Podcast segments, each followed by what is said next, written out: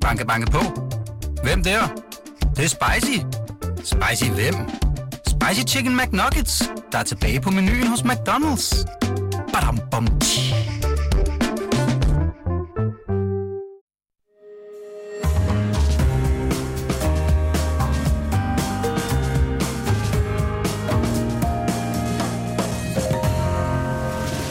Du lytter til Korto og Steno, en podcast fra Berlingske. Ved voksenbordet, øh, det hedder Henrik Dahl, folketingsmedlem for Liberal Alliances seneste bog. Han har nemlig skrevet mange. Og hovedsynspunktet i bog, det er, at midten er kvælende for dansk politik og stopper alle de nødvendige reformer. Men desværre er det nødvendigt at acceptere at gå ind på midtens synspunkter for overhovedet at få plads ved det, som Henrik Dahl kalder øh, voksenbordet i dansk politik. Og det er der, hvor kompromiserne indgås, og de langsigtede beslutninger træffes. Henrik Dahl, han kommer på besøg til sidst i denne her anden time. Velkommen, jeg hedder Torben Steno. Og jeg hedder Jarl Kortova. Vi er jo langt øh, fra i mål med ugens fidusbamse. Jeg har jo indstillet dronningen. Og, øh, og så men I lytter, I kan selvfølgelig også komme på banen med, med forslag til en modtager. Det gør I som altid ved at skrive til os på vores Facebook-side, Kortova og Steno. Her er der som også, øh, som altid, plads til spørgsmål og kommentarer. Det kunne være til lederskribent her på Berlingske, Ole P. Christensen, der kommer forbi her om små 20 minutter og leverer en højlydt opsang til de borgerlige politikere. Men nu skal vi have dagens debat. Og den står mellem Socialdemokraternes øh, formand for uddannelse og uddannelse, nødelses og forskningsudvalg, Kasper Sand Kær. Velkommen her i boksen tak. endnu en gang. Og så skal jeg også sige velkommen til uddannelsesordfører for de radikale, Katrine Ropsø, der er med os på telefon. Er du der, Katrine? Hej. Ja, goddag. Ja, det er jeg. Godt. Øh, Kasper Sand, det vi skal snakke om, det er jo, at altså, det er jo, der sker så mange vanvittige ting i øjeblikket, så vi har næsten helt glemt, at der var faktisk var et udspil fra øh, din regering og dit parti, som jo er et og øh, det var på uddannelsesområdet hertil, hvor, hvor, øh, hvor uddannelse, forskningsminister Jesper Petersen, han, han kommer så at høre, stå nærmest og forklare, at øh, det at skære et år af kandidaten på øh, universiteterne, det er nærmest en gave til de studerende, fordi så kommer de hurtigere ud på arbejdsmarkedet, og det er en år med, med de øh, øh mindre, der har de sgu nok alligevel ikke lært noget, som øh, man ikke øh, sagtens kan undvære. Er det, hvad, hvad, hvad, hvad er egentlig den store idé bag det her? Jamen man kan sige, at den, den helt store idé er jo at omstille vores universitetsuddannelser til øh, den rolle, de spiller i dag. Øh, I dag er det jo hver fjerde af en ungdomsårgang, som øh, går på universitetet. For bare 25-30 øh, år siden var det jo under hver tiende. Øh, dengang var det jo nogle meget sådan specialistfunktioner, man uddannede til ved at gå på universitetet, og det, og det var jo også sådan en meget kan du sige, forskningsorienteret øh, kandidatuddannelse, man, man lavede, og det er det jo sådan set øh, stadigvæk, som ligesom bygger op imod den der meget specialistfunktion. I dag, der uddanner vi jo akademikere til rigtig mange brede øh, funktioner i samfundet, og det de studerende selv siger, når de er færdige, det er, at de øh, synes, det er svært med overgangen fra uddannelse til arbejde. Altså, de mangler den der tilknytning til, øh, til arbejdsmarkedet. Og så siger de jo også, at de har øh, for få timer, der er for lidt øh, vejledning og feedback, og det går ud over øh, trivsel, men går selvfølgelig også ud over, hvad det er for en, en kvalitet, der er i, i uddannelsen. Så det vi jo helt konkret foreslår, det er at skære øh, det sidste øh, år af, hvor halvdelen jo er et speciale, skal man jo huske, altså jo sådan en forskningsorienteret øh, afsluttende opgave. Øh, og så i stedet for øh, bruger de ressourcer på at gøre undervisningen langt bedre på øh, det fjerde år, og så lave en etårig kandidatuddannelse, hvor man kan få mange flere timer, mindre hold, mere vejledning og, øh, og feedback. Det tror jeg, vi vil få dygtigere øh, studerende af, og det passer bedre til den, kan man sige, det arbejdsmarked, som rigtig mange kandidatuddannelser uddanner til. Og så er der bare en vigtig tilføjelse, og så skal jeg det færdigt, som er, at når man så har taget den etårige kandidatuddannelse, som man jo har i mange andre lande, det er jo sådan en masteragtig øh, kandidat, at så har man jo øh, ret til at komme tilbage og tage en etårig kandidatuddannelse mere. Altså, så det kan jo sagtens ende med, at man ender med det samme antal studieår som i dag, men man har bredere kompetencer, end man har i dag. Jamen, det lyder jo fint, Katrine Ropsø, og, og, og jeg kan se, at Socialdemokraterne, de har jo sådan set også opbakning fra øh, Reformkommissionen, hvor der jo sidder økonomer som Nina Schmidt og så videre. Og jeg ved jo, at hvis der er noget, de radikale lytter til, så er det økonomer. Ja. Så du klapper vel i hænderne, eller hvad? Nej, øh, og der er jo også nogle meget store forskelle i forhold til det, øh, som regeringen er kommet med her, i forhold til, hvad Reformkommissionen har foreslået. Jeg var heller ikke fan af det, da Reformkommissionen kom med det. Okay. Øh, og lave så stor en øh, nedskæring i, altså det er jo halvdelen af alle kandidatuddannelser, man vil fjerne et helt år fra. Øh, hvis, du, hvis man skal arbejde videre med nogle af de idéer, som kom, blev implementeret under Tommy Ahlers, nemlig muligheden for at lave etårige øh, kandidatuddannelser, muligheden for de her erhvervskandidater, mm. jamen, så synes jeg, det kan være rigtig spændende. Men det her med at bare lige pludselig sige, nu skal al, øh, halvdelen af alle kandidatuddannelser så kun være et år, det synes jeg er rigtig slemt. Og så synes jeg virkelig, at Socialdemokraterne skal tænke over, hvordan de bruger ordet ret. Fordi når de står her, når Kasper siger her, at de giver ret til efteruddannelse, så er det jo ikke korrekt, for man har jo ikke et retskrav, som man har til at få en kandidat, når man har taget en bachelor øh, på universitetet. Det retskrav får man jo ikke til at kunne tage efter videreuddannelse, og samtidig har Socialdemokraterne jo kun afsat 200 millioner kroner til at nedbringe brugerbetalingen på efter videreuddannelse. Reformkommissionen har jo afsat 1,2 milliarder kroner til at kunne gøre efter videreuddannelse gratis, for hvis de to ting skulle hænge sammen. Okay. Kasper og der kan man så se fordelen mellem os to, ikke også? Fordi radikale har jo så faktisk taget og sagt, at vi gerne vil gøre det gratis at få efter videreuddannelse. Katrine vores nu skal Kasper 30-plan. Sandkær Og have lov at svare på det, du kommer med her.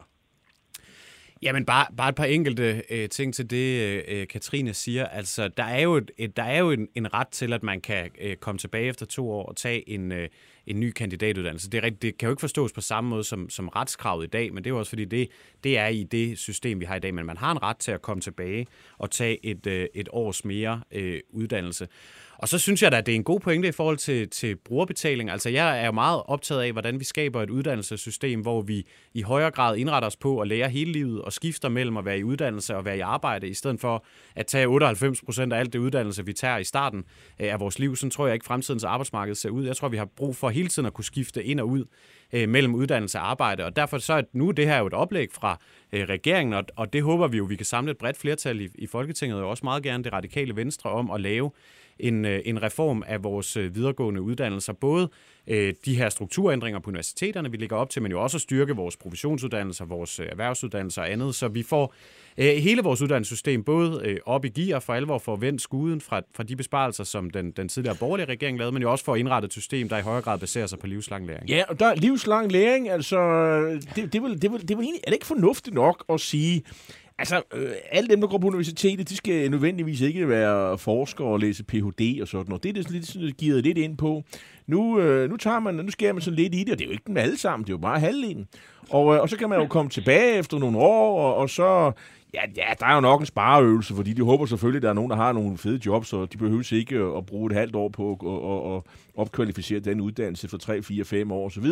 Men, øh, og, og, men det er vel egentlig meget godt, fordi det er vel ikke alle, der har brug for at, at gå så lang tid i på universitetet. Og øh, sidst jeg tjekkede, så var de radikale også meget glade for sådan noget effektivisering af den offentlige sektor og sådan noget. Og det, det, øh, jeg kan huske Margrethe Vestager, hun gik meget op i sådan noget som det her, så er der, er der slet ikke noget af det her, I kan bruge? Katrine Ropsø? Det er altid dejligt at tale om, hvordan vi kan gøre ting bedre. Ja. Vi står bare i en periode på nuværende tidspunkt, hvor vi aldrig har oplevet en unge generation, der har været mere presset, og alle undersøgelser peger på, at det går den forkerte vej. Og så kommer man med det her, der nu skal indsætte endnu et optagelsessystem ind på vores universitetsuddannelser. Man øh, skærer i for første gang i historien, ønsker man simpelthen at, altså, at, at, at, at sænke uddannelsesniveauet mm. i Danmark ved at skære øh, et år af halvdelen af alle kandidatuddannelser. Øh, vi har brug for rigtig mange flere kompetencer end, øh, Det, end det, det, det, det, det er da øh, godt for arbejdsudbuddet, det her. Det er også godt for arbejdsudbuddet. Det går I da meget op i. Er det ikke? Jo, men, øh, men tingene skal jo sådan set også hænge sammen for de mennesker, der nu engang tæller med i det regneark. Øh, fordi det er trods alt mennesker af kød og blod, det her også handler om. Unge Jo, mennesker kommer og- hurtigere og- og- i gang med og- og mange af de her hurtigere igennem, mennesker- de du- du- kommer i job. Jo, du snakker altså, de, igen vi om... er også nødt til at tænke på det, ikke? Jeg, jeg tror, det var... øh, Jeg, Kasper Kasper jeg afbrudt her, det beklager vi. Kasper Sandkjær, værsgo. Jamen, jeg vil bare sige, at jeg er også meget optaget af, øh, at det går den, den stik forkerte vej med unges øh, trivsel og, og mentale helbred i det hele taget. Det skal vi huske, det er jo ikke kun de studerende på universiteterne, det er jo i høj grad øh, alle unge, Nej, som kan er vi ramt, alle være med. som ramt af, af det. Men øh, jeg tror bare, øh, helt ærligt, noget af det, der skaber mest øh, mistrivsel øh, blandt de studerende på de videregående uddannelser, det er jo, at man sidder meget få øh, undervisningstimer. Man sidder til kæmpe forelæsninger med en underviser, der ikke kender øh, ens navn. Der er ikke et, et særligt godt miljø om det at lære sammen. Jeg tror egentlig, hvis vi skulle styrke de unges trivsel, så er det jo netop ved at lave flere undervisningstimer, ved at lave mindre hold, ved at lave mere vejledning og, og feedback, så man i højere grad får lov til at indgå i et fællesskab om at lære, i stedet for at være overladt til sig selv og læse salen. Ka- Kasper Sandkær, det lyder som om, I er ved at lave 4G og 5G og 6G. Altså, det, er, det- er det det, der skulle, skulle forestille at være universitetet med selvstudium og sådan noget? Hvor man selv, altså, mm. når man skal ud på det, på det private arbejdsmarked, eller det offentlige arbejdsmarked for den sags skyld, så skal man jo sidde og lave sådan noget selvstændig tænkning og sådan noget. Der kan man ikke spørge have læger og sådan noget. Altså, det, det er ikke sådan ved at... Og, og, altså først så, så starter man med at ødelægge øh, folkeskolen. Så ødelægger man gymnasiet, og nu er tu- turen til at komme til universiteterne. Det er de færreste arbejdspladser, hvor man kun er sammen med sine kollegaer 6 timer om ugen for at løse øh, opgaverne i fællesskab, og så ellers er overladt til sig selv. Og det er jo virkeligheden på mange af vores er universitetsuddannelser i dag. sagsbehandling i Ja, de har, sektor, ikke? øh, de, har, de har 6 timers undervisning, nogle af dem. Det tror jeg ikke, vi får særlig dygtige studerende øh, og kandidater øh, ud af, og jeg tror heller ikke, det er særlig sundt for, øh, for de unges trivsel. Jeg tror, der er noget grundlæggende sundt i at øh, lære sammen. Øh, Og det er jo det, vi kan ved at omprioritere midlerne fra det femte år til det fjerde år, ved så at øge markant antallet både af undervisningstimer, men også lave mindre hold, lave Det er- meget mere vejledning og Det, er, feedback. det lyder jo som klassisk, sådan, det lyder ligesom sådan venstreforslag, det med, at man siger, vi skal bare have mere, vi skal bare have, gå længere på literen, ikke? Nej, det er da ikke at gå længere på literen. Altså, det er Ja, jo at du- lave en du helt får- klar øh, du Skal, skal, vi lige lade Kasper, skal vi lige lade Kasper Sandkjær tælle ud først? Så, så lader vi sætte det videre. Jamen, jamen, jeg synes, den der trivselsdel er vigtig. Jeg tror, det her det vil øh, øge de unges trivsel. Jeg tror i øvrigt også, at man øh, ved at komme tættere på det arbejdsmarked, man skal ud på under sin, sit studie, øh, vil øh, fjerne noget af den svivl, der er i dag, om det, man lærer overhovedet kan, kan anvendes øh, ude i virkeligheden. Og så synes jeg bare, det er helt væsentligt, hvordan er det, vi for alvor får taget et brud med, hvordan at øh, de der videregående, øh, lange videregående uddannelser, universitetsuddannelser, har jo bare vokset og vokset og vokset, og vi har ikke rigtig taget bestik af, hvad betyder det for, hvilke grupper af studerende vi får ind? Hvad betyder det for, om det overhovedet matcher det arbejdsmarked, de skal ud på? Det har bare fået lov at vokse, fordi vi har fået skabt en kultur af, at det man skal, det er, at man skal gå i gymnasiet, og så skal man gå på universitetet. Nu er det hver er fjerde faktisk- der går der. Det er vi jo også nødt til at tilpasse universitetsuddannelserne til. sige, Henrik Dahl, han kommer på besøg med sin bog, og det er jo noget af det, hans bog handler meget. Han siger for, øh, for eksempel, og han øh, går meget op i uddannelsespolitik, ikke? At der er simpelthen bare alt, alt for mange øh, akademikere, og niveauet er alt, alt for lavt. Så, man skal til, så i virkeligheden, så er det slet ikke noget problem. Det er, jo- de skal slet ikke, der, der, vi skal have færre akademikere. Katrine, Katrine Ropsø, øh, du har ordet nu. Tak for det. Altså, lad os bare lige huske, vores universiteter, de udvikler sig altså også. Så kan jeg også godt nogle gange tænke, ah, det kunne godt gå lidt stærkere, vi skal noget mere, og vi vil gerne give flere muligheder for, nemlig at kunne udvikle sig. Det er jo også derfor, universiteterne selv var med til nemlig at lige præcis åbne op for de her ting. Men kan man lave nogle, nogle etårige kandidatuddannelser? Kan man lave nogle erhvervskandidater, hvor man, ligesom, hvor man arbejder jo ved siden af øh, sit studie? Øh, det, det er jo nogle af de ting, hvor vi taler muligheder for at gøre tingene anderledes, i stedet for bare at gå ind og sige, nu har vi fra Socialdemokratiets side besluttet, at 50 procent af alle kandidatuddannelser, de skal have mistet et år. Øh, når også, vil jeg bare sige, erhvervslivet jo står derude og siger, noget af det, man kommer til at miste ved at gøre det her, og risikerer virkelig at sætte over styr, det er jo, at folk, når de er på deres kandidatuddannelse, i høj grad også er i praktik og har studiejob, og får den kobling til erhvervslivet. Så erhvervslivet står altså ikke bare og siger, at det her det er super duper mega mega fedt. De har jo lige præcis udtalt, at det er meget svært for jer at argumentere for, at man får lige så meget uddannelse på den halve tid.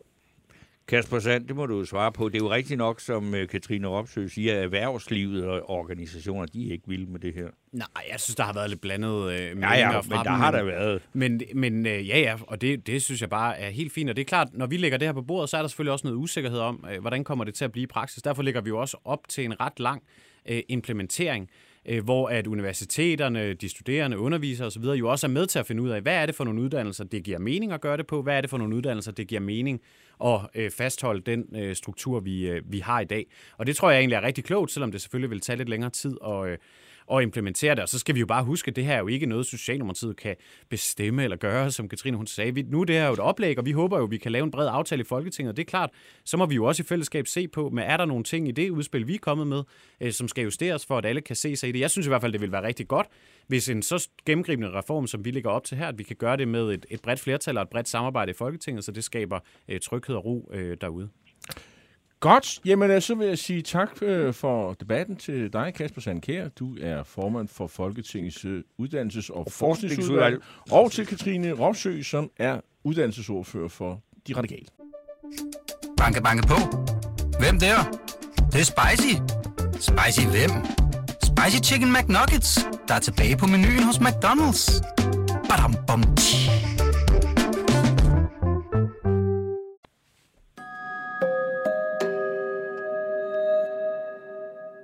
Ja, og øh, yes, øh, vi, skal, Vi skal videre. Vi skal videre, og... Øh, men inden da, så skal jeg lige tale med dig. Du skal lige komme over til mig. Øh, det er en af vores teknikere, og, øh, og Vi har en lille pause her nu, men vi kan jo bare øh, lige sige til jer lytter derude, Okay. Øh, Nå, for Nå for så. Facebook er røget, det er simpelthen derfor. det er okay. vores ven Martin Ja. Ruby, vi Godt. skal have fat i igen Så her hvis- nu. Så øh, hvis nu er der ballade med hvis der er nogen, der Facebook igen. podcaster det her, så kan de... Så, så, så, Så er det de, derfor, hvorfor. der er nu... Oh, Men man nu skal, vi, Facebook. nu skal vi tale om øh, nu skal vi tale om øh, noget, noget lidt andet, fordi vi nærmer os jo øh, snorene, hvor der er valgkamp og så videre, og det er jo spændende, om der nu er flertal for den røde og den blå blok. Hvem er i øvrigt med i den blå blok? Det er, det er jo ikke til at vide. Det svinger nærmest fra dag til dag. Og, øh, men så er det jo, at man kan jo søge øh, råd og vejledning, øh, hvis man læser den bærniske avis og læser øh, øh, lederen. Og, øh, og blandt lederskribenterne har vi jo øh, øh, Ole P. Christensen, som er også her i studiet. Velkommen til programmet, Ole. Tak. Øh, du er jo kommet med en opsang med overskriften Foren jer i skabhalse, øh, og jeg læser lige op. Både æggehoveder og politikere skændes om den rette borgerlige tro. De nationalkonservatives liberalisme-bashing er gået over gevind. Borgerlige politikere bør enes om, at staten er blevet rigelig stor. Der er ballade i den borgerlige. Øh, hvad er det præcis? Du, du nævner de nationalkonservatives liberalisme-bashing. Øh, hvad det, du ser der? Ja, det, det har jo været i gang i et stykke tid, og jeg var så uelskværdig at kalde dem æggehoveder. Det er jo fordi, det er sådan nogle intellektuelle typer, der er meget hjemme i idéhistorien og ideologier. Ja, der er jo kommet en fin bog af Chri- med Christian Egander Skov og sådan al, noget. Al, al, al, al respekt for det. Mm. Øh, men øh, de har startet det, jeg skal kalde liberalisme-bashing, og det er, at de, alle ulykker i den borgerlige blok, det tilskriver de, at øh, de liberale er blevet for liberale, de øh, sætter individuel frihed over alt, også hensynet til det bredere samfund, og så videre, og så videre. Og, og, og, og, og det har givet nogle ret besynderlige konsekvenser, fordi det har fået dem til, de samme mennesker har fået, i hvert fald nogle af dem til, at have en vis fascination af Mette Frederiksen på grund af hendes håndfaste håndtering af coronakrisen, og sågar er der nogen, der er faldet en lille bit smule for Putin. Det er lidt op ad bakke. Ah, okay, det- det- det- det- heldigvis ikke så mange. lad os vende tilbage til, til øh, en lettere fascination af, af Mette Frederiksen, hvor man siger, at kritikerne af Mette Frederiksen, det er nogle overdrevne liberale, der ikke har forst- respekt for, at i en krise, der må man sætte individuelle hensyn til side og så videre. Og det kan der måske være noget om i den kritik, men de overser jo fuldstændigt, at øh, almindelige borgerlige dyder øh, som omhu, omtanke, grundighed, øh, proportionalitet, giver jo også anledning til at kritisere øh, Mette Frederiksen. Og hvis vi ikke tror på det, så har vi jo hele to rapporter, der viser, hvor skidt øh, forløbet har været. Der er Jørgen Grønnegård, professor Jørgen Grønnegård Christensens rapport for den indledende fase, og vi har også nu Granskningskommissionen om, om Mink-kommissionen. Så der er alt rigeligt at tage fat på. Men det, det er jo en ordentlig øh, bandbulle, du leverer, ikke? Og så siger du, men med hvis, hvis man skal have et borgerligt øh, flertal, eller i hvert fald at vælte Mette Frederiksen, så er det der kan, klart, at så må man råbe ud til dem her og sige, kan I ikke lade være med at bekrige hinanden, og så øh, gå i samfund? Men helt ærligt, er det ikke, altså, er det ikke umuligt, fordi den, den borgerlige blok i dag, eller blå blok, eller hvad vi nu kalder det, øh, de har faktisk ikke rigtig øh, andet til fælles, øh, stort set, end at de gerne vil af med Mette Frederiksen. Der er jo ikke en fælles idé om, hvor de vil tage det her samfund hen. Der er meget langt fra Henrik Dahl og øh, Alex van Opslag til Inger Støjberg, ikke?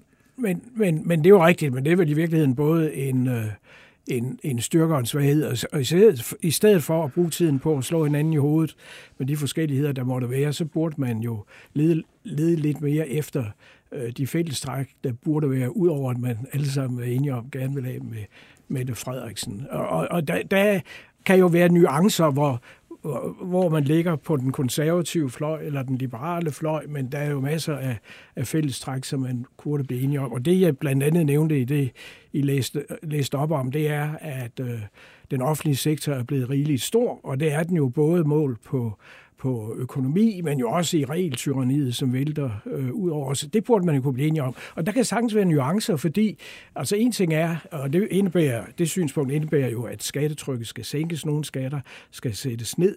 Og der er så problemet i Danmark, at øh, som øh, øh, øh jeg tror, det blev formuleret på et tidspunkt, der er jo ingen skatter i Danmark, øh, der er for lave. Så kampen om, hvis man skaffer finansiering til en skattelettelse, hvor man skal prioritere lette skatten, øh, den kan jo blive hård. Mm. Øh, men, og, og, og det er jo fint nok, at de konservative de prioriterer øh, fjernelse eller reduktion af topskatten højt, og Venstre reducere, øh, øh, prioritere, øh, at man letter skatten i bunden. Begge dele er jo meget fornuftigt, men, men man bør ikke slå hinanden i hovedet. Så siger man, okay, det er sådan set, begge dele er godt nok, men nu prioriterer vi sådan, hvis det lykkes at skaffe finansiering for skattelettelser.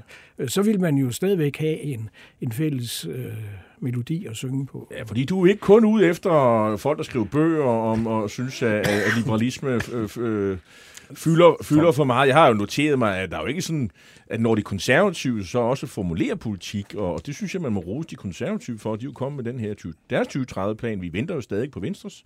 Øh, det er i, i spænding faktisk. Øh, hvad, hvad, hvad har Venstre så i posen?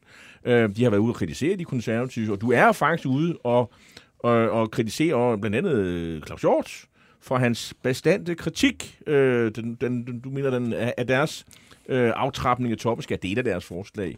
Øh, det kan let overdramatiseres. Øh, så, øh, så, men når det konservative laver politik, så synes jeg, at det kommer fra øh, sådan de liberale, liberalistiske tanker, de, de fleste af dem. Altså, deres, den 2030-plan, jeg har lagt frem, den forekommer mig mere liberal end konservativ. Det er det, jeg mener. Ja, ja. Øh, det gør den jo. Og, og det er jo fair nok, hvis Venstre og Claus Hjort vil kritisere den og sige, må, det er fint nok med jeres plan, men vi vil nu prioritere, som jeg var inde på, at sænke øh, skatten i bunden, mm. hvis vi får penge til det. Men, men det kan man jo sagtens sige i al stilfærdighed, uden og, og skælde ud på de konservative, for at de har en lidt anden prioritering. Så det er også din, øh, din gravsamme salbe, den gælder også, skal man sige, politikerne på Christiansborg. Sørg nu for at forene jer, og, og, og der er jo en konkurrence også om, hvem der skal være statsminister, kan man sige. Det ja, har jo ligesom fyldt ja, lidt jo. Men, men, men altså i virkeligheden, øh, hvis det er en gravsamme salbe, så er den jo mest rettet til politikerne, fordi øh, man kan mene meget om, om de der lærte bøger, der skrives om det, men det er næppe det, der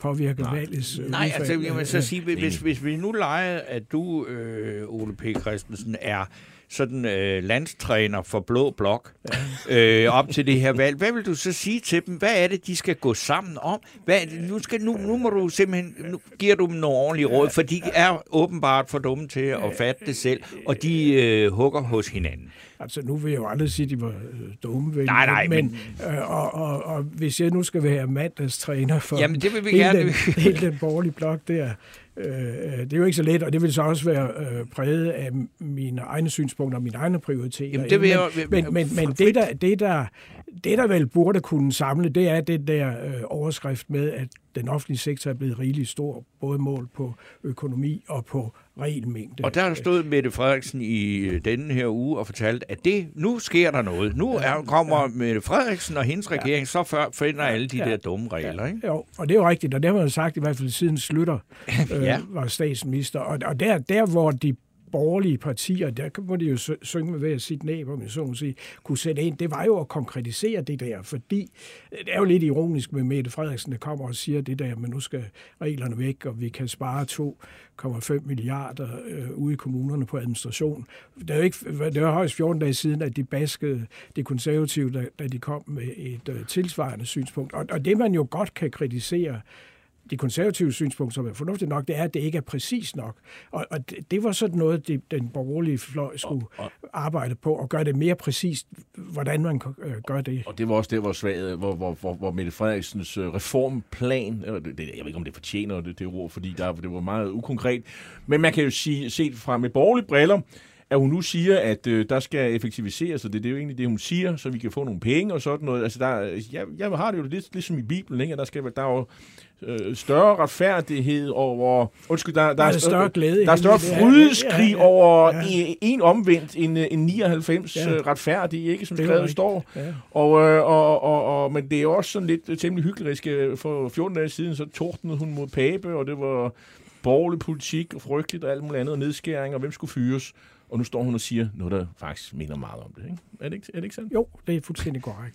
Øh, og, og der er virkelig... Der, jamen, det er helt korrekt, det kan jeg kun være enig i. Og der er en bane, hvis jeg nu skal være mandagstræner igen, Ja. der er virkelig en bane, som øh, som de borgerlige partier burde opdyrke. Ikke? Og der, der er jo for eksempel den borgerlige liberale øh, tænketank CEPOS, og i øvrigt mange andre har jo påvist, at der er et stort potentiale for effektiviseringer i den offentlige sektor. Og det, det, det kan man ikke rigtig tvivle på, men det, der mangler, det er konkrete anvisninger på, hvordan man henter det potentiale, og det burde være et fokuspunkt hos de borgerlige. Har, du, har, har du selv bud, jo? Altså, øh, øh, øh, Det er lidt fræk at sige det. Ja, ja. Øh, altså, øh, det, det er jo svært, ikke? Mm. Men et af, af, af... Det er svært at gøre det planøkonomisk. Altså sidde op i en høj tænketank og planlægge, hvordan gør vi det der.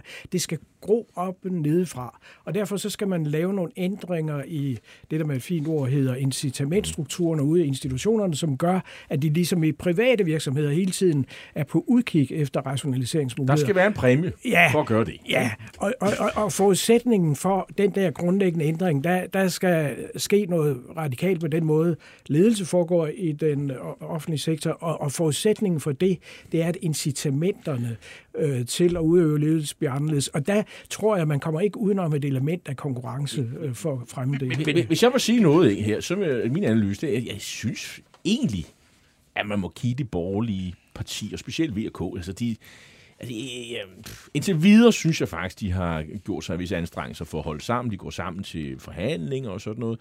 Og selv de nationalkonservative, som jeg nogle gange er ude efter og sådan noget, altså Nye Borgerlige, Dansk Folkeparti, altså det, jo jo, de, du siger, de, de synger med hver sit næb, men der er jo ikke nogen, der sådan laver de der mega flirts med, med, med, med øh, Mette Frederiksen. Nej. Den eneste, der gør det, det er faktisk, Claus, det er faktisk Lars Lykke. Altså, Ja. ja. han, han, er, han er jo faktisk den eneste fremmede fugl i Ja. redden, ikke? Er, er, er, er, det men- ikke din anden? Jo, men, jo men, men det er rigtigt, og, og, og man kan sagtens anlægge det synspunkt og argumentere for det synspunkt, at de borgerlige partier optræder relativt disciplineret, til trods for, at jeg nu lige har skældt ud på Claus ja. over det. Men altså, det kunne være meget værre. Ja, ja. Og jeg, jeg forsøger også at relativere det i den kommentar, jeg skrev, ved at henvise til det gamle Augens citat om, at øh, forholdet mellem øh, de V og K, konservative og ja. Venstre, det er, det er et kærlighedsforhold, bare uden kærlighed. Så der er ikke så meget nyt i det, og de har relativt set været disciplineret. Den eneste, der rigtig flirter med, med, med, med øh, Mette Frederiksen, ja, det er, øh, Lars Lykke. det er det. Og, men han er jo så, altså, han er jo øh, heller ikke let at styre set med Mette Frederiksens synspunkt. Nu er det jo for langt. Hun skal, øh, hun skal lave en advokatundersøgelse af Og grænsningskommissionen. der, og der meldte han så lige ind i Blå Blok igen, kan man sige. Det må man Men, sige. det, øh, men Ole øh, P. Christensen, jeg, når jeg sådan læste den her, så tænker jeg sådan, øh, alligevel sådan, altså er det ikke endnu en af de her ting, hvor der er sådan en, en liberal stemme, der bare egentlig er lidt ærgerlig over, at det liberale, det sælger bare ikke billetter i Danmark. Heller ikke hos de borgerlige, fordi også borgerlige danskere, de vil have simpelthen så meget stat. De er skide på frihed.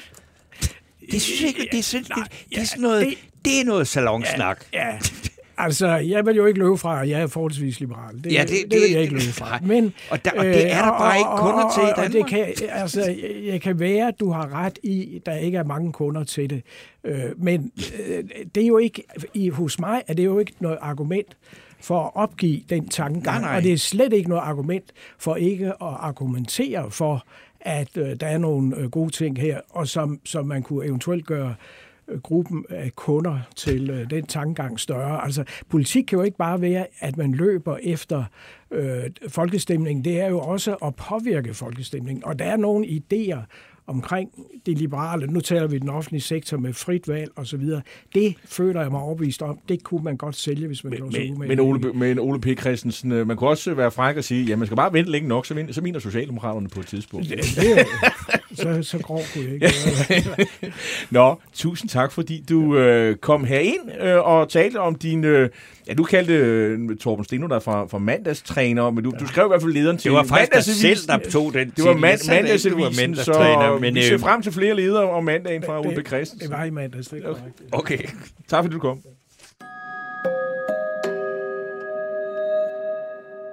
Ja, og, og vi fortsætter jo faktisk lidt i samme dur nu her med Henrik Dahl, fordi det er sådan lidt i, i samme, øh, i samme øh, kategori. Men, men, men inden da, Torben, øh, har du nogle fidusbamse Ja, altså jeg er ikke, øh, jeg har holdt modtager? øje, nu har der jo selvfølgelig, øh, Facebook har lige haft det der, Ja, og vi er bla, tilbage bla, bla. igen nu. Det kører nu, men der er ikke kommet nogen øh, bud på en kandidat øh, på, fra lytterne, som jeg Nej. kan se nogen... Så det er den- øh, ligger hos dronningen og, og, og det der med det der kongehus. omhu. Altså, jeg, ved du hvad, jeg, jeg, jeg er fuldstændig ligeglad med det der. Nå. Men jeg synes på en- at øh, jeg kan jo undlade at stemme. Ja. Og så simpelthen ud af to stemmer, så kan du Det er så jo- bare... Det er jo så, den fæsende. så kan, så, jeg, Fisende så, jo, så kan du give øh, dronningen en fidusbam, så lader jeg bare være med at skrive under. Nej, det, Jo, det, jo. det kan vi ikke. Det, det kan vi simpelthen jo, ikke. det, jeg, det, det er i hvert fald Det er den holdning, jeg øh, indtager indtil så, videre. Så må, vi, jamen, det, så må det være indtil videre. Nu skal vi til Godt. noget andet. Ja, Og nu kan vi så byde velkommen til dagens sidste levende billede, og det er Henrik Dahl, folketingsmedlem for Liberal Alliance og forfatter til endnu en bog. Øh, Du har skrevet mange, men den seneste her, den hedder Ved voksenbordet.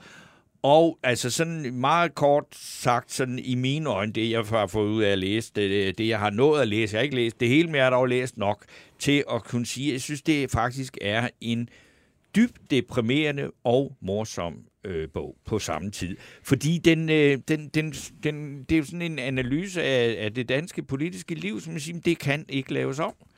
Og, øh, og så kan man så sige, altså, og så alligevel så gør du så lidt forsøget ved at lange kraftigt ud efter nogle ting. Og der, der er jo noget, der, der, der føles ved at kvægende som frisk luft, det er, at du øh, starter med, eller ikke starter med, men flere steder, altså der har vi det, den danske model og det brede forlig, det er ikke plusord i din. Og det er sådan noget, vi næsten har lært. Du kan faktisk ikke få dansk statsborgerskab, Du- du, uden at du faktisk- synes, at det er vedtaget Henrik, dogmer. Henrik Dahl, du vil faktisk helst save benene af voksenbordet.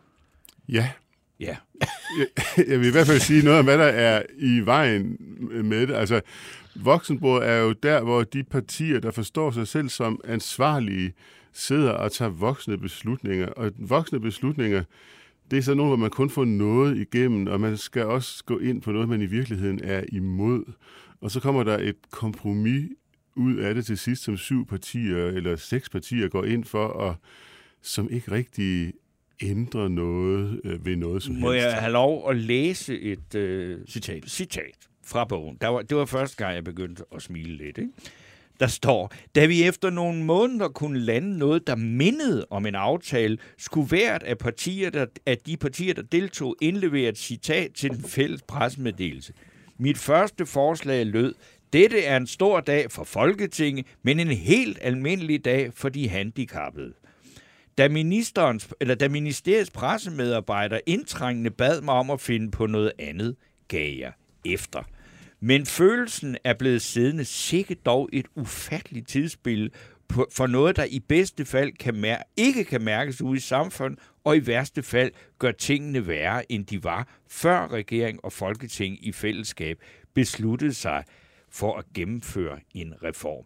Altså, det er jo ikke, man, man, man bliver jo ikke, altså, det er jo morsomt, men det er jo sådan set, altså, det er jo, det, jeg tænker, skulle du ikke bare gå, i- altså, drop dit øh, folketingskarriere, og så begynde at skrive på sådan en, en ny udgave af Yes Minister? Nå, men jeg har jo også nogle forslag til. Det, det var i øvrigt en god idé. Margaret Thatcher mente jo, at Yes Minister var lavet ved hjælp af hemmelige optagelser fra hendes kontor. Så, så der er jo noget, altså det er virkelig rigtigt, det er ikke en vits, det jeg siger. Um, jeg siger jo ud fra mine egne oplevelser noget af det samme, som Sigge Winter Nielsen siger i sin bog Yes. om entreprenørstaten. Fordi han kigger sådan bredt på, hvad der er lavet af reformer efter år 2000, og siger, at de fleste har været mislykket. Mm. Og, der prøver, og det er jeg sådan set enig med ham i, og jeg prøver så at fortælle lidt om, hvorfor reformerne bliver mislykket. Og den her reform af serviceloven, den bliver jo sådan mislykket på grund af øh, kynisme hos øh, S og Dansk Folkeparti, fordi S havde fremsat nogle forslag, der ikke var særlig meget anderledes, da de sad med regeringsmagten. Det handlede om at få loft på udgifterne til handicap. Og så var S kommet i opposition, og så er de sådan meget belejligt skiftet mening. Mm. Øh, og det var selvfølgelig fuldstændig ødelæggende for forsøget på at få lavet en reform. Og så stødte den også ind i sådan nogle grundsætninger hos enhedslisten, og så, og så blev der ligesom ikke rigtig noget ud af det. Men kan du ikke se, at det øh, altså, er det meningen, at jeg skal blive deprimeret og begynde at grine? Eller hvad er det? Altså, fordi, altså, du har så nogle meget øh, altså, stærke kritikpunkter på den måde, velfærdsstaten er blevet så omfattende og, og næsten umulig at lave noget om på. Men, men trods alt er det jo stadigvæk Danmark i sådan et relativt succesfuldt samfund. Ikke? Jo, og det er jo fordi, der selvfølgelig også er nogle gode ting ved de her brede aftaler. De fører jo til stabilitet. Ja. Øh, og stabilitet er der jo mange administratorer, der gerne vil have, både i centraladministrationen og ude i institutionerne. Og hvis du er inde i et af de gebeter, hvor man skal låne penge, så vil den bank, der låner penge, sådan set også gerne have noget stabilitet, så vi kan levere en ydelse fra Christiansborg og Slottsholm, som er stabilitet. Men det kommer med en pris. Det, som bogen jo er, det er, det er en opdatering af de to bedste, efter min mening, bøger, der er skrevet om velfærdsstaten. Og det er jo Fondsmark, som laver historien om den danske utopi i 1990, og så er det i 73, hvor Jørgen S. kan lave den herskende klasse.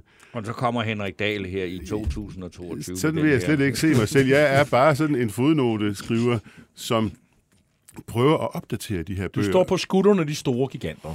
Ja, og så siger jeg, hvad er gået måske ikke så slemt, som de frygtede, og hvad er gået værre? Mm. Fordi der er både nogle ting, der ikke er gået så slemt, og nogle ting, der er gået meget værre. Men så er der... Jeg, jeg, jeg, jeg, et, to, to. Det er jo det, det er et, et, et, et, et, citat fra den her bog, hvor jeg tænkte, det er godt nok øh, skrab kost. Og der er ikke så mange, der tør sige det, men der er sådan et eller andet mærkeligt, jeg tænkte, der, du har sgu nok ret. Ikke? Der, du skriver, omfanget af pjek i den offentlige sektor er helt vildt. Uanset hvor mange udflugter om psykisk arbejdsmiljø eller sange fra de varme lande interesseorganisationerne fremturer med. Altså, det, det er jo en, altså, du kan godt mærke, der er, der er jo mange, der sidder og føler sig groft provokeret af det. Jo, men der var jo den her sag i København med øvdagene. Øvdagene, og, ja. Og det viser jo, at de her øvdage, de eksisterede, og Finansministeriet har også gravet ned i det, og, og har nogle tal, som jeg også nævner i bogen, fordi jeg godt ved, at det sikkert vil pikere mange, men, men Finansministeriets analyse fra 2018, den underbygger det, jeg siger. Jamen, hvorfor Øh, altså, er det brede accept af det, der? Jamen, jamen altså, øhm, det burde man heller ikke acceptere, men, men et, et, et tema, som jeg har prøvet at komme ind på flere gange i bogen, det er jo magtesløshed. Fordi der er jo det her mærkelige ved, at man som politiker godt kan sidde og føle sig magtesløs. Og jeg følte mig også magtesløs, dengang vi sad i regering. Og det er jo fordi, mange drømmer jo om sådan nogle reformer, hvor man tager et blankt stykke papir, og så siger man, nu starter vi forfra. Men den reform kommer aldrig.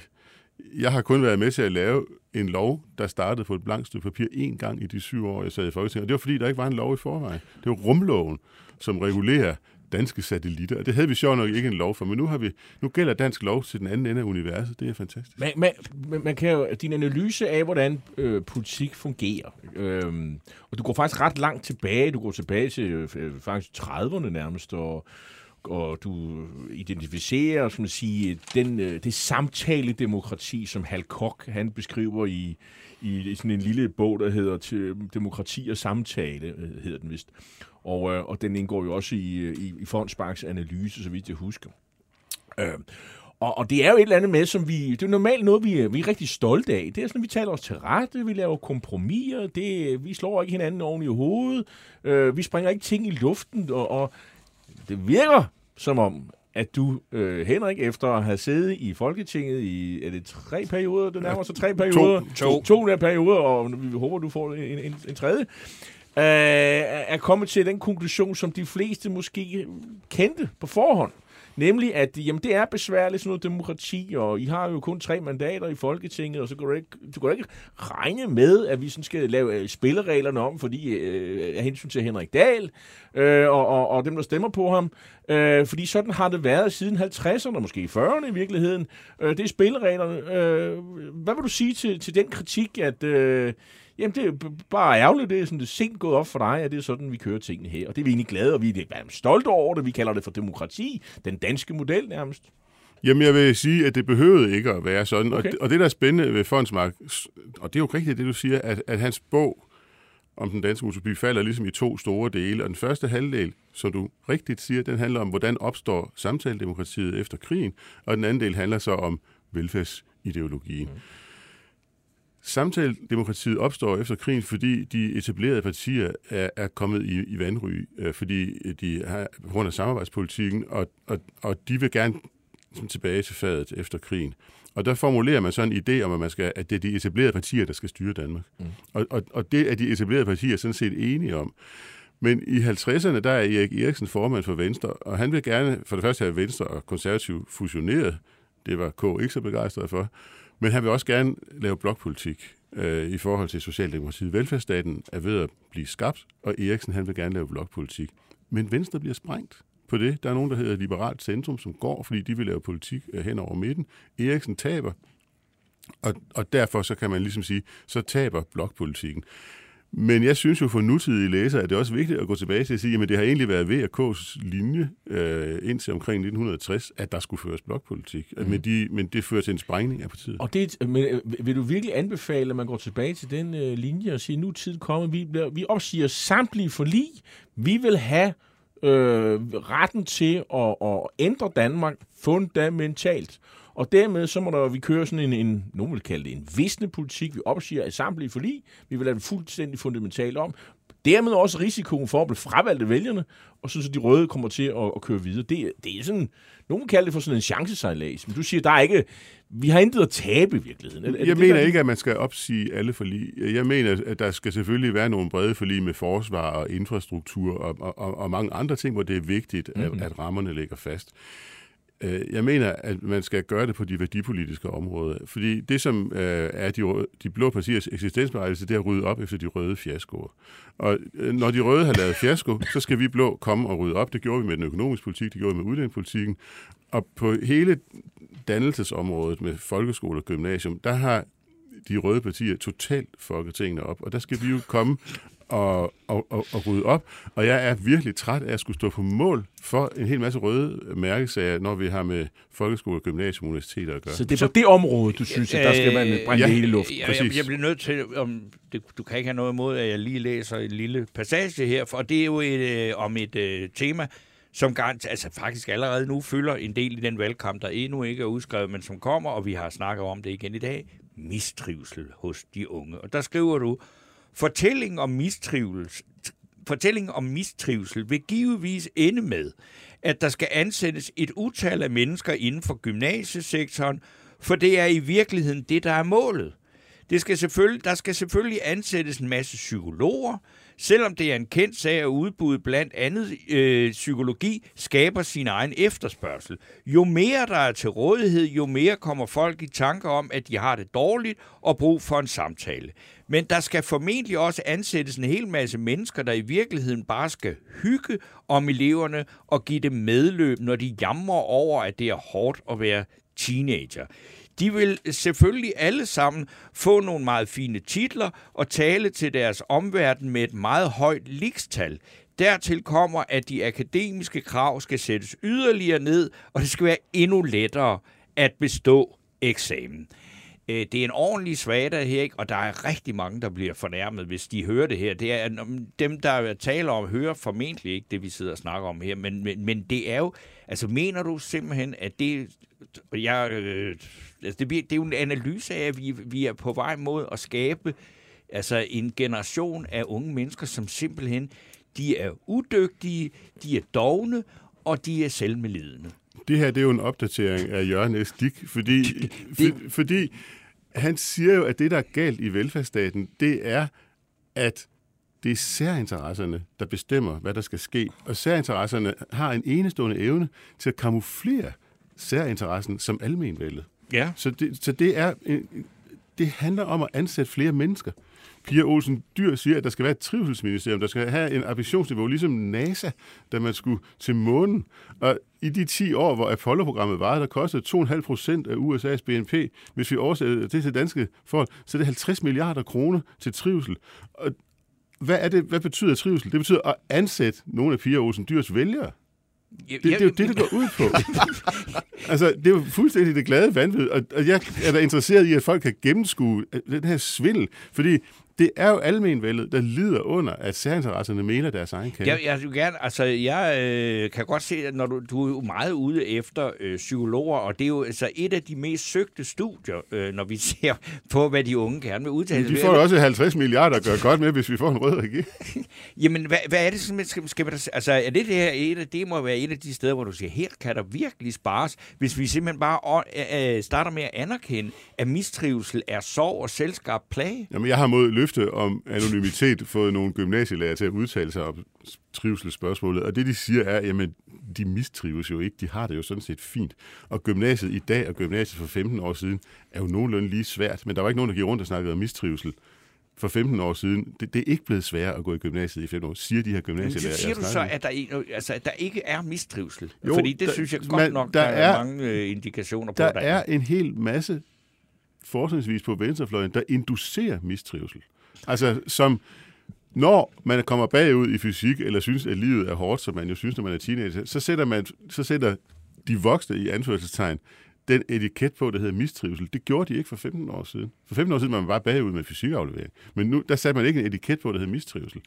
Noget af mistrivselen findes, men det er jo altid, når der er hypokonter, er det altid mest synd for dem, der har de sygdomme, som hypokonterne tror, de har.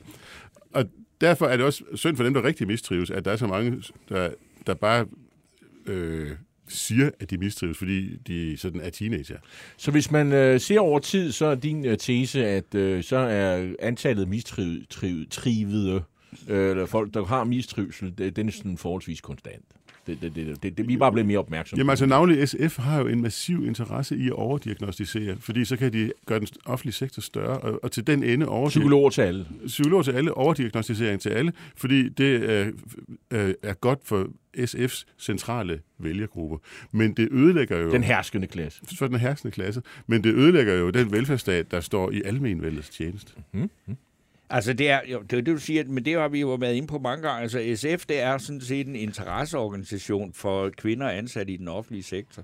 Ja, det er en postkasse, man som interesseorganisation kan sende deres forslag til. Så bliver de omformuleret til beslutningsforslag, og så bliver de fremsat i Folketinget. Eller bliver fremsat som krav ved forhandlingsbordet over den her regering. Præcis. Og det, der Præcis. får man jo øh, Det er, altså, Radikale Venstre og SF er nogle af de mest øh, rene klassepartier.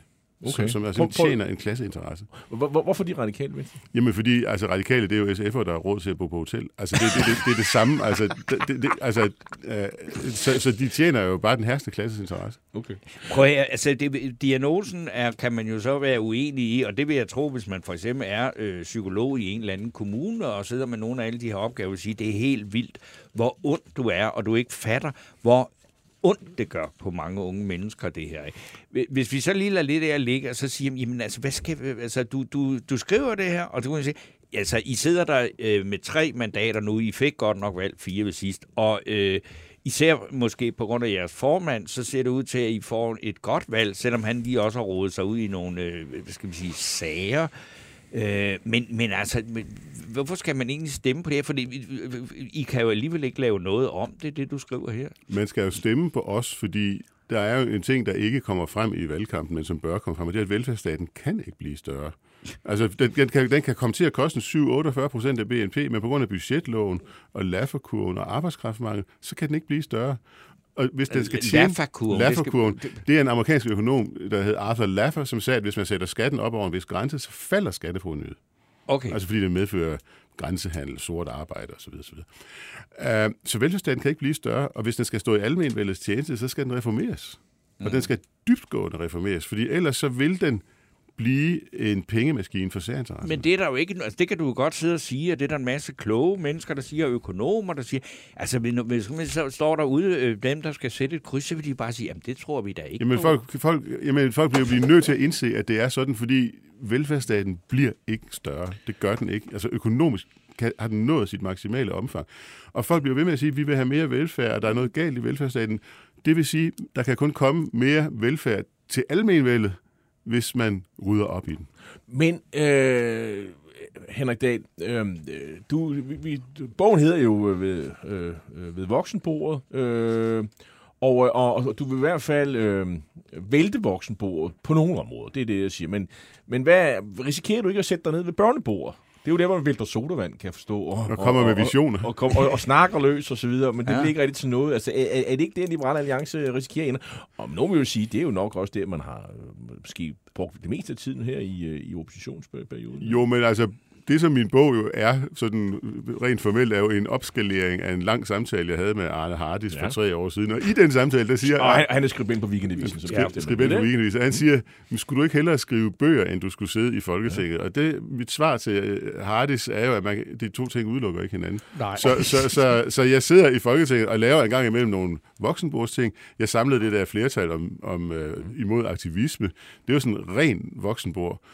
Men jeg skriver også bøger, som jo selvfølgelig er sådan lidt mere frit, og som måske mere er sjove for børnebordet. Og, du, og i den samtale, du har med Arne Hardis, øh, det glimrende interview, i øvrigt, øh, der, der er han jo fræk at spørge, om, om, om du, du har jo skrevet en bog, der hedder Spildte Kræfter, øh, som handler lidt om din tid i Socialdemokratiet, da du var socialdemokrat, og, og hvor tiden ikke kommet nu til Spildte Kræfter 2. Øh, det synes jeg, det der var hans øh, frække kommentar til det her spørgsmål. Øh, kan du huske, hvad du svarede ham? Øh? Det kan jeg faktisk.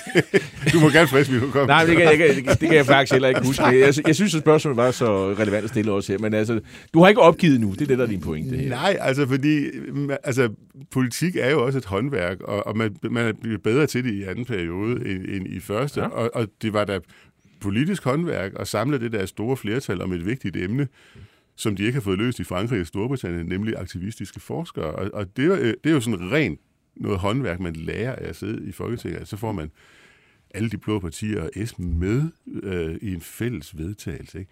Og det der håndværk, det er jo sådan noget, de voksne laver. Men man skal også lave den der bog eller den kronik, som sætter fantasien lidt i gang. Ja. Jeg vil så lige så, altså nu er der jo øh, et øh, andet lille øh, parti, som nogle gange er sådan lidt ind og ude af blå flok, der hedder Moderaterne med en tidligere statsminister, med en virkelig, virkelig kvalificeret øh, velfærdsteknokrat, ikke?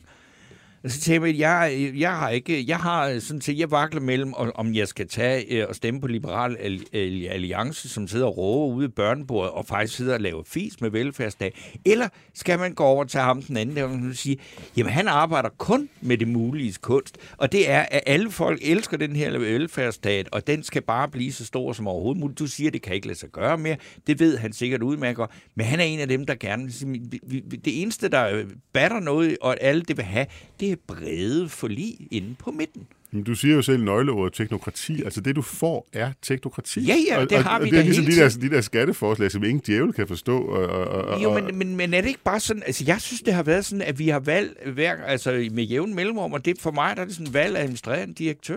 Nej, men det fører jo til en afpolitisering. Ja, og, og, og, Men kan, det, det kan vi da ikke gøre noget jeg ved. synes ikke, vi kan være tjent med en afpolitisering. Altså, jeg, jeg, og, og, og det er derfor, jeg synes, at på det værdipolitiske område, altså navnlig på uddannelses- og kulturområdet, jeg foreslår sådan en generaliseret rentalisme i min bog, at, at rentalismen skal være bredere, og det skal være på, på det uddannelses- og kulturpolitiske område. Der skal vi have mere politisering. Mm. Så kan der være nogle steder, hvor, vi, hvor man skal være voksen nok til at sige, her skal rammebetingelserne ligge fast. Altså som sagt, infrastruktur, det er svinedyr, det forsvar, det er svinedyr. Vi ser frem til, at uh, Liberale Alliance opsiger samtlige forlig, uh, som de er med i på Ja. de her områder. Det, det, det, vil være, det må være første skridt, uh, Henrik Dahl. Ah, det sagde jeg jo, at det ikke var. nu, skal, nu skal du lige Nå, på de her områder, der er ned og kigge i dine noter, men Ja. altså, vi har, jo valgt, vi har jo valgt at stå ude for for eksempel elevfordelingsaftale og udflytningsaftale, fordi vi gerne øh, vil lave politik. Og, Ja, jo, og, og, og- og sige, at vi synes, det er dårligt. Og så, men du skal vel ligesom have nogle flere borgerlige partier med, kan man sige. Ja, og det, jeg håber da også, at, de, at der er nogle af de øh, andre borgerlige partier, der også godt kan se, at, at, at, at, at at være borgerlig er ikke at ankomme til de røde konklusioner med 20 års forsinkelse. Altså, altså, men- det, lad- lad os stoppe det er noget andet. Lad det er stoppe den der. Lad os stoppe den vidunderligt der. billede, ikke? Ja. Men det er, jo, det er jo for fanden det, de gør. Jamen, det, det er jo ikke godt nok. Henrik Dahl, din bog ved voksenbordet, som man, øh, man behøver ikke være enig med, Nej. der står, men man kan læse den for Ja, underholdelse en vis underholdning, det må alene, man og man får maks temmelig meget at vide om, hvordan politik fungerer uh, nowadays. Det vil jeg bare sige. Så, Så, øh, tak fordi du kom, og held og lykke med bogen. Øh, den udkommer på mandag, så vidt jeg husker. Og, Ja. øh, og, og den, øh, man kan, man kan, man kan, man kan hvad hedder, købe den i, alle velassorterede boghandlere landet over. Ja, så nu er der nogle få af tilbage. Øh, Men Torben, vi sidder her og skal og, med med den bamse der. øh, Pernille K's Nordstrøm, øh, hun, med, hun siger, hun er kvindelig kernelytter og så videre, og ingen bamse tager majestæten, uanset om der muligvis er tale om en fornuftig justering på sigt. For igen, igen, igen har kongehuset leveret en totalt elendig krisehåndterende kommunikationsindsats, der nu slår ravner i institutionens Det er fundament, helt ligegyldigt. fordi familien nu åbenlyst ligger i åben krig i offentligheden. Hvad er det for noget vrøvl? Det, ja, der med, det er jo ligesom, man snakker om det, og i stedet for at snakke om politik, så snakker man om, hvordan ja, folk håndterer jo, men det forskellige her er jo kriser. også- det er så det, der Altså, er at også nu stribe, og stribe prinser og prinsesser for, for deres titler, det er jo et eller andet sted også politik. Ja, det er det. Jeg synes, hun har en pointe her. Det er, ved at, det er simpelthen ved at køre spor for kongehuset. Og på den baggrund, så trækker jeg mit Når du forslag. trækker dit forslag. Så vi slipper for at, at, at ved, ved til. Der Okay. er uddelt simpelthen ikke nogen Vi sparer på uge. bamserne også, fordi så, ja, så kan de jo strække meget længere, i, øh, Louis inden vi skal have lavet en ny. Feigenberg sad i redaktionen, og Ja, bag og knapperne det- sad Alex. Alex Brøndbjerg, Og i næste uge er jeg her ikke, og Nej, øh, der har jeg vikar her på. sammen med Jakob Kvist. Så det kan I glæde jer til, jeg er i USA, Ja, øh, mens det det, bliver hele øh, helt, løs helt her. andet. Tak for i dag. Banke, banke på. Hvem der? Det, det er spicy. Spicy hvem? Spicy Chicken McNuggets, der er tilbage på menuen hos McDonald's. Badum, bom, tji.